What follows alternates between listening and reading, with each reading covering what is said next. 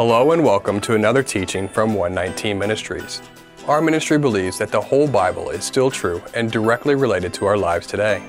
If you would like to know more about what we believe and teach, please visit us at testeverything.net.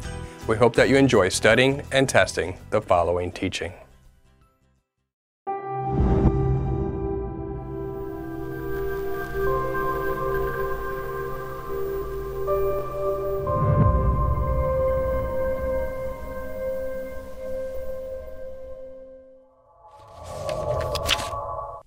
In Matthew 11, our Messiah instructed us to take on his yoke, to learn from him, and that we will find rest for our souls. Matthew 11, 28 through 30. Come to me, all who labor and are heavy laden, and I will give you rest. Take my yoke upon you, and learn from me, for I am gentle and lowly in heart, and you will find rest for your souls. For my yoke is easy, and my burden is light. According to Jesus, his Hebrew name being Yeshua, we are to learn from him. And when we learn from him, we are taking his yoke upon us. So some questions might come to mind. What is the yoke? What is a light yoke? What is a heavy yoke? What is the rest that the Messiah referred to? The instruction of taking on Yeshua's yoke is a metaphor. A yoke is a wooden crosspiece that is fastened over the necks of two animals and attached to the plow or cart that they are to pull. The farmer of biblical times, when plowing his field with a team of oxen, had to ensure that the yoke fit well. The yoke had to fit comfortably on the necks of the animals pulling the plow. An improperly shaped and heavy yoke would irritate the oxen, making the task of plowing difficult for both the animals and the operator while a comfortable, well-fitting yoke made the task much easier. So a yoke is a means for the farmer and the farming animal to efficiently accomplish the work of producing a harvest. The idea of a harvest is another metaphor used in some of Yeshua's parables in the prophets and in the book of Revelation. Matthew 13:39. The harvest is the end of the age, and the reapers are angels. Luke 10:2. And he said to them, the harvest is plentiful, but the laborers are few. Therefore, pray earnestly to the Lord of the harvest to send out laborers into his harvest. Revelation 14:15. And another angel came out of the temple, calling with a loud voice to him who sat on the cloud, Put in your sickle and reap, for the hour to reap has come, for the harvest of the earth is fully ripe. We could go into much more depth pertaining to the nature and details of the different biblical harvests, but for the purposes of this teaching, it should be understood that the harvest refers to people. These people grew from a seed. There is the bad or corrupt seed, and there is the good seed. Matthew 13. The bad seed is against the Word of God. The good seed is the Word of God. Luke 8:11. Now the parable is this. The seed is the Word of God. So when we take on Yeshua's yoke, we are to be sowing the Word of God into the field, or really, the nations. Let's read Matthew 11 again. Come to me, all who labor and are heavy laden, and I will give you rest. Take my yoke upon you and learn from me, for I am gentle and lowly in heart, and you will find rest for your souls. For my yoke is easy and my burden is light. Yeshua was not inventing this metaphor of a yoke. This metaphor existed well before Yeshua, and a study of the Old Testament, also called the Tanakh, also demonstrates this. For example, 1 Kings 12:4.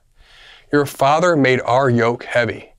Now therefore, lighten the hard service of your father and his heavy yoke on us, and we will serve you. Despite this, it appears that the original context for Yeshua's comfort for the heavy laden saying has been lost to modern understanding. The apocryphal book of Ben Sira may help us better determine Yeshua's contextual intent. The Ben Sira texts indicate that Yeshua was speaking of the study and the interpretation of the Torah and the rigors of first century discipleship. One interesting quote comes from the Apocrypha about 200 years before Yeshua. It is talking about learning wisdom it sounds a lot like Proverbs chapter 2 through 4 that speaks about the value of seeking wisdom.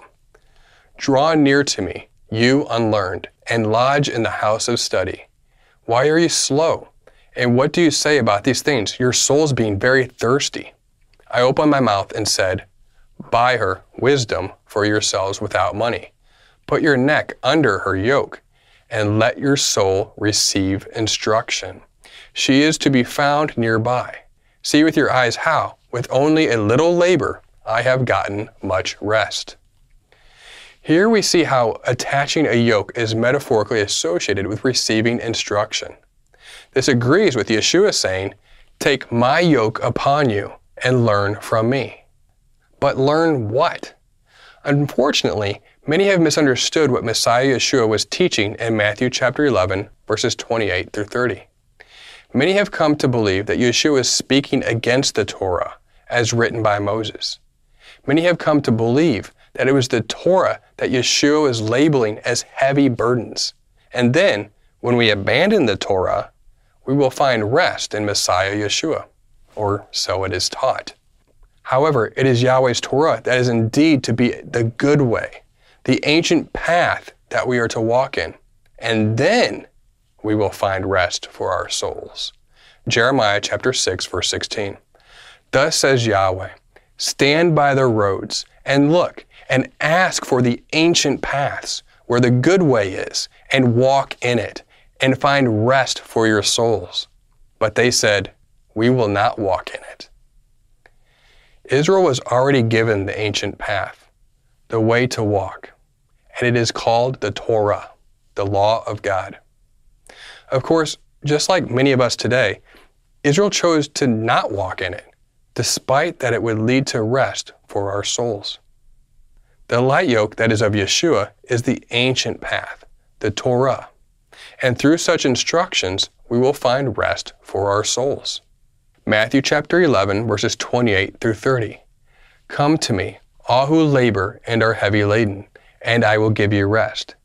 Take my yoke upon you and learn from me, for I am gentle and lowly in heart, and you will find rest for your souls. For my yoke is easy, and my burden is light. But the law of God is a burden, right? As so many say. But that is not what the Bible says. 1 John chapter 5 verses 1 through 3. Everyone who believes that Yeshua is the Christ has been born of God. And everyone who loves the Father loves whoever has been born of him. By this, we know that we love the children of God, when we love God and obey his commandments. For this is the love of God, that we keep his commandments, and his commandments are not burdensome. So, what is the heavy yoke? If it is not the Torah as written by Moses, then what is it? It was the heavy burden of the system of works that the Pharisees laid on the backs of the people that Yeshua was offering to relieve. Later on, in Matthew, Yeshua will rebuke the Pharisees for laying heavy burdens on the shoulders of the people. Matthew 23, verse 4. They tie up heavy burdens, hard to bear, and lay them on people's shoulders but they themselves are not willing to move them with their finger. It was not Moses that gave a burden to us by giving us Yahweh's Torah. It was the Pharisees. But didn't the Pharisees keep and teach the Torah? Not exactly. Matthew 23, 23 through 24. Woe to you, scribes and Pharisees, hypocrites, for you tithe mint and dill and cumin, and have neglected the weightier matters of the law justice and mercy and faithfulness. These you ought to have done without neglecting the others, you blind guides, straining out a gnat and swallowing a camel. Did Yeshua state that the Pharisees should not be practicing or teaching the law of God? No. The Pharisees neglected important aspects of the Torah. Yeshua also said this, speaking to the Pharisees. John chapter 7 verse 19. Has not Moses given you the law? Yet not one of you keeps the law. The Pharisees invented all sorts of rules and traditions that were above and beyond the Torah. They expected others to keep their man made rules that were supposedly based on the Torah. The Pharisees made simple Torah observance more complicated and difficult. Yeshua details this problem to the Pharisees at length in Mark chapter 7. You have let go of the commands of God and are holding on to the traditions of men. And he said to them, You have a fine way of setting aside the commands of God in order to observe your own traditions. For Moses said, Honor your father and your mother, and anyone who curses his father or mother must be put to death. But you say, But if a man says to his father or mother, Whatever help you might otherwise have received of me is Corban, that is, a gift devoted to God, then you no longer let him do anything for his father or mother. Thus you nullify the word of God by your tradition that you have handed down. And you do many things like that. The yoke of the Pharisees is the burdensome yoke of self righteousness and legalistic law keeping. It has been said by biblical scholars that the Pharisees added over 600 regulations just regarding what qualified as working on the Sabbath. That is a heavy burden. So the heavy yoke is the yoke of the Pharisees, or anything above and beyond the Torah. The light yoke of Yeshua is the ancient path that leads to rest for our souls. Matthew chapter 11 verses 28 through 30. Come to me, all who labor and are heavy laden, and I will give you rest. Take my yoke upon you and learn from me, for I am gentle and lowly in heart, and you will find rest for your souls. For my yoke is easy and my burden is light. Jeremiah 6:16. 6, Thus says Yahweh, stand by the roads and look and ask for the ancient paths, where the good way is, and walk in it, and find rest for your souls. But they said, we will not walk in it. Don't be like ancient Israel and say, We will not walk in it. Immediately after Yeshua states that his light yoke leads to rest for our souls, an interesting interaction with the Pharisees takes place, seemingly proving Yeshua's point about the heavy yoke that the Pharisees place on those in the faith. Remember, this takes place immediately after Matthew chapter 11. Matthew chapter 12, verses 1 through 8. At that time, Yeshua went through the grain fields on the Sabbath. His disciples were hungry, and they began to pluck heads of grain and to eat. But when the Pharisees saw it, they said to him, Look, your disciples are doing what is not lawful to do on the Sabbath. He said to them, Have you not read what David did when he was hungry? And those who were with him? How he entered the house of God and ate the bread of the presence, which it was not lawful for him to eat nor those who were with him, but only for the priests? Or have you not read in the law how the Sabbath, the priests in the temple profane the Sabbath and are guiltless? I tell you, something greater than the temple is here. And if you had known what this means, I desire mercy and not sacrifice, you would not have condemned the guiltless. For the Son of Man is Lord of the Sabbath. The commandments pertaining to the Sabbath are as follows You do not work, your servants do not work or cause someone to serve you. And your animals do not work. So the Pharisees decided to invent hundreds of bullet point commandments under the Sabbath heading, defining what it meant to break the Sabbath according to their own understanding. Today, this is known as the Talmud, or the oral law. It is a collection of interpretations of the Torah that the Pharisees made binding on the people. Harvesting crops is indeed work. The Pharisees then decided to define harvesting as taking a piece of grain and rubbing it between one's fingers. By referring to plucking the grain, Luke is offering us insight to the exact nature of the Pharisees' objections.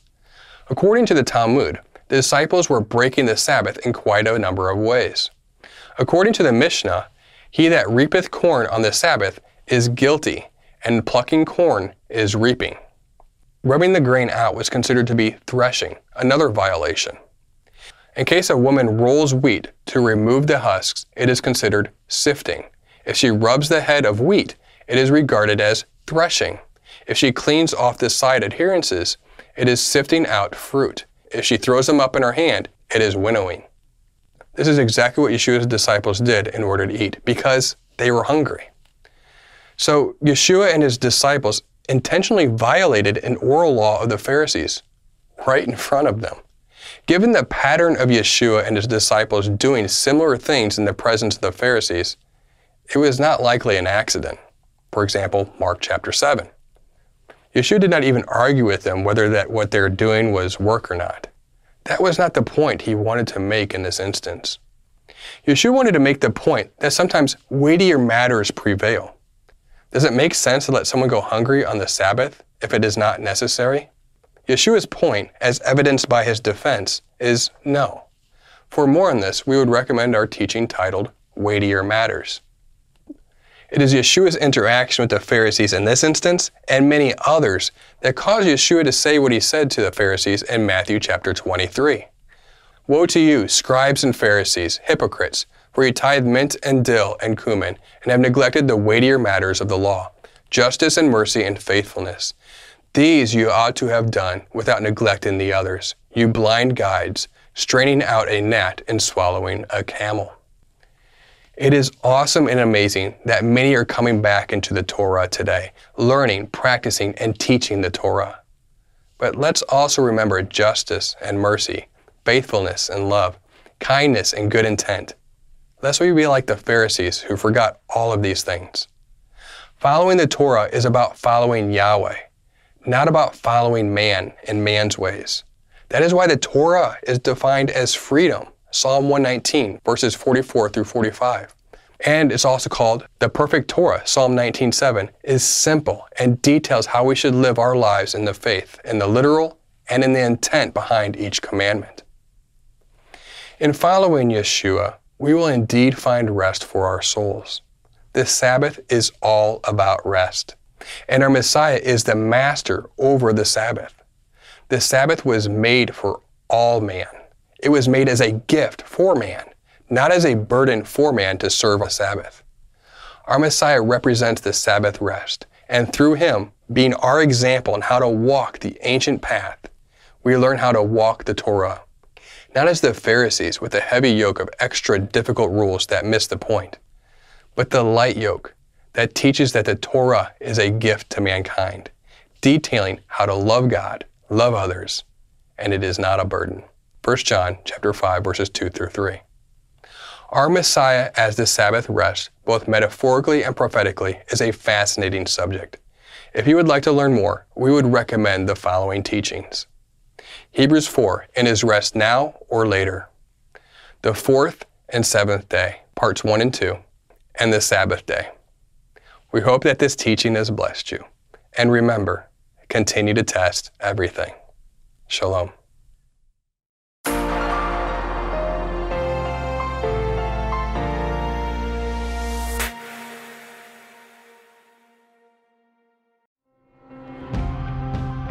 It is because of you, our generous supporters, who make it possible to offer these high quality teachings completely free of charge. If you feel led to support 119 Ministries so that we can continue this effort, please visit testeverything.net and click on the Support 119 tab. Learn how you can partner with us to take the whole Word of God to the nations.